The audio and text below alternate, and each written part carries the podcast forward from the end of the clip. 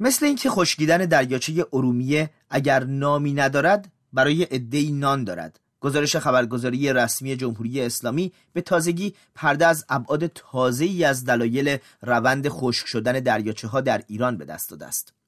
وجود منابع عظیم فلز لیتیوم در کف این دریاچه ها این گزارش در حال و هوایی منتشر شده که دریاچه ارومیه به تایید بسیاری. از جمله محمد درویش کنشگر محیط زیست در برنامه رادیویی حالش اصلا خوب نیست. متاسفانه ما دریاچه ارومیه رو از دست دادیم و تراز دریاچه ارومیه به حد بحرانی خودش یعنی زیر 1270 کاهش پیدا کرده که با به منزله خشکی کامل سطح دریاچه محسوب امیر حسین غلامزاده نتنزی نویسنده لیتیوم و دریاچه ها برای ایرنا نوشته خود را به گزارش های رسانه ای مستند کرده. گزارشی که در برنامه پارک پردیسان هم طرف توجه قرار گرفت. خیلی از سوجیان الان نشستن گفتن چون این دریاچه نمک های بسیار گرون قیمتی داره و فلز لیتیوم داره و فلز لیتیوم در دنیا خیلی گرونه از بله. الان خواب معدن شدن دریاچه ارومیه رو کاربرد اصلی فلز لیتیوم در صنایع الکترونیکی است. های همراه رایانه های دستی و اتومبیل های برقی شاید نمونه های خوبی باشند.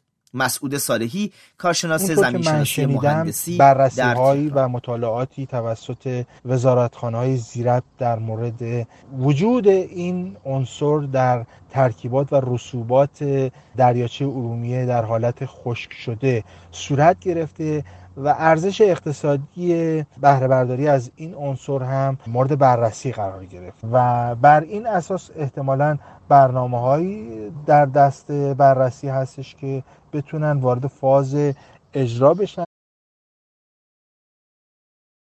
اشاره آقای صالحی به تلاشهایی در وزارت صنعت معدن و تجارت جمهوری اسلامی است که با تمرکز بر ابعاد اقتصادی نمکهای دریاچه ارومیه انجام شد تا مشخص شود غیر از نمک تعام چه ترکیبات با ارزش اقتصادی مناسبی در حجم حدود چهار میلیارد تن نمک دریاچه ارومیه وجود دارد. در سالهای گذشته مجوزهایی هم به افرادی داده شد تا از نمک دریاچه بهره برداری کنند. مجوزهایی که گفته شد با شروع بارندگی و آبگیری دریاچه ارومیه متوقف شدند. این را هم می شود ردگیری کرد که 25 مین جلسه شورای معاونان وزارت سمت مصوبه ای داشته که در آن از اداره کل استان آذربایجان غربی خواسته شده پروژه های مرتبط با استخراج منیزیم و پتاسیم از شورابه دریاچه ارومیه را تعریف کند. رازی لک مدیر کل وقت برنامه ریزی سازمان زمین شناسی هم در یادداشتی در روزنامه سمت نوشته بود که در شورابه دریاچه ارومیه به صورت تخمینی 2000 تن لیتیوم بر مبنای شناسایی اولیه برآورد شده و نتیجه گرفته بود که در صورت سازگاری زیست بوم می‌توان ساختار اقتصادی جدیدی در منطقه دریاچه به وجود آورد. شبیه دریاچه نمک یوتا خواهرخوانده دریاچه ارومیه که با وجود بازآوری اقتصادی یک میلیارد دلاری وضعیتش چندان بهتر از وضعیت دریاچه ارومیه نیست.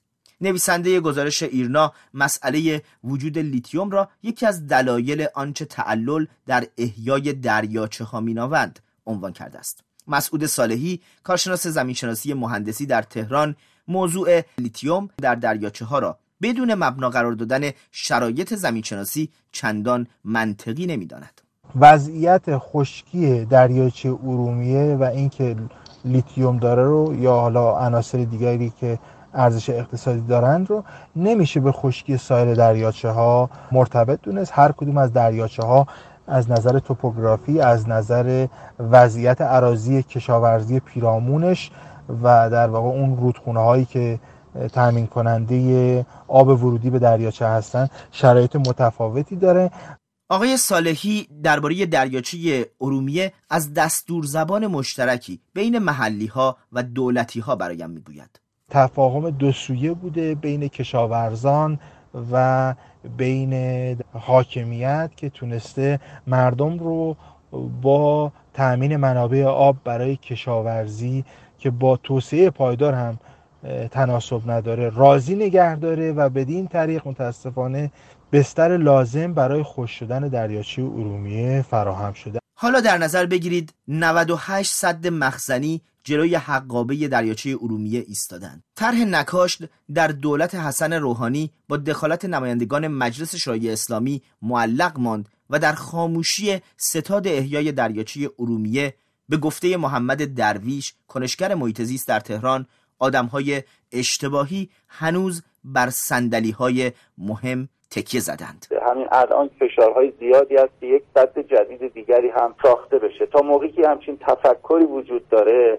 و اهمیت دریاچه ارومیه عملا درک نشده تا موقعی که برخی ها به شوخی و جدی میگن که حالا دریاچه خوش شد که خوش شد به جای خیار میریم خیارشور میکاریم نمی‌تونیم امیدوار باشیم که دریاچه احیا بشه. وین وودسباگ آبگیرشناس در دانشگاه ایالتی یوتا. که در طرحهایی برای احیای دریاچه ارومیه هم مشارکت داشته کلید حفظ دریاچه های آبشور از جمله دریاچه ارومیه ایران را ایجاد تعادل بین مصرف انسانی و استفاده بهینه از آب برای کاهش مصارف غیر ضروری عنوان کرده است.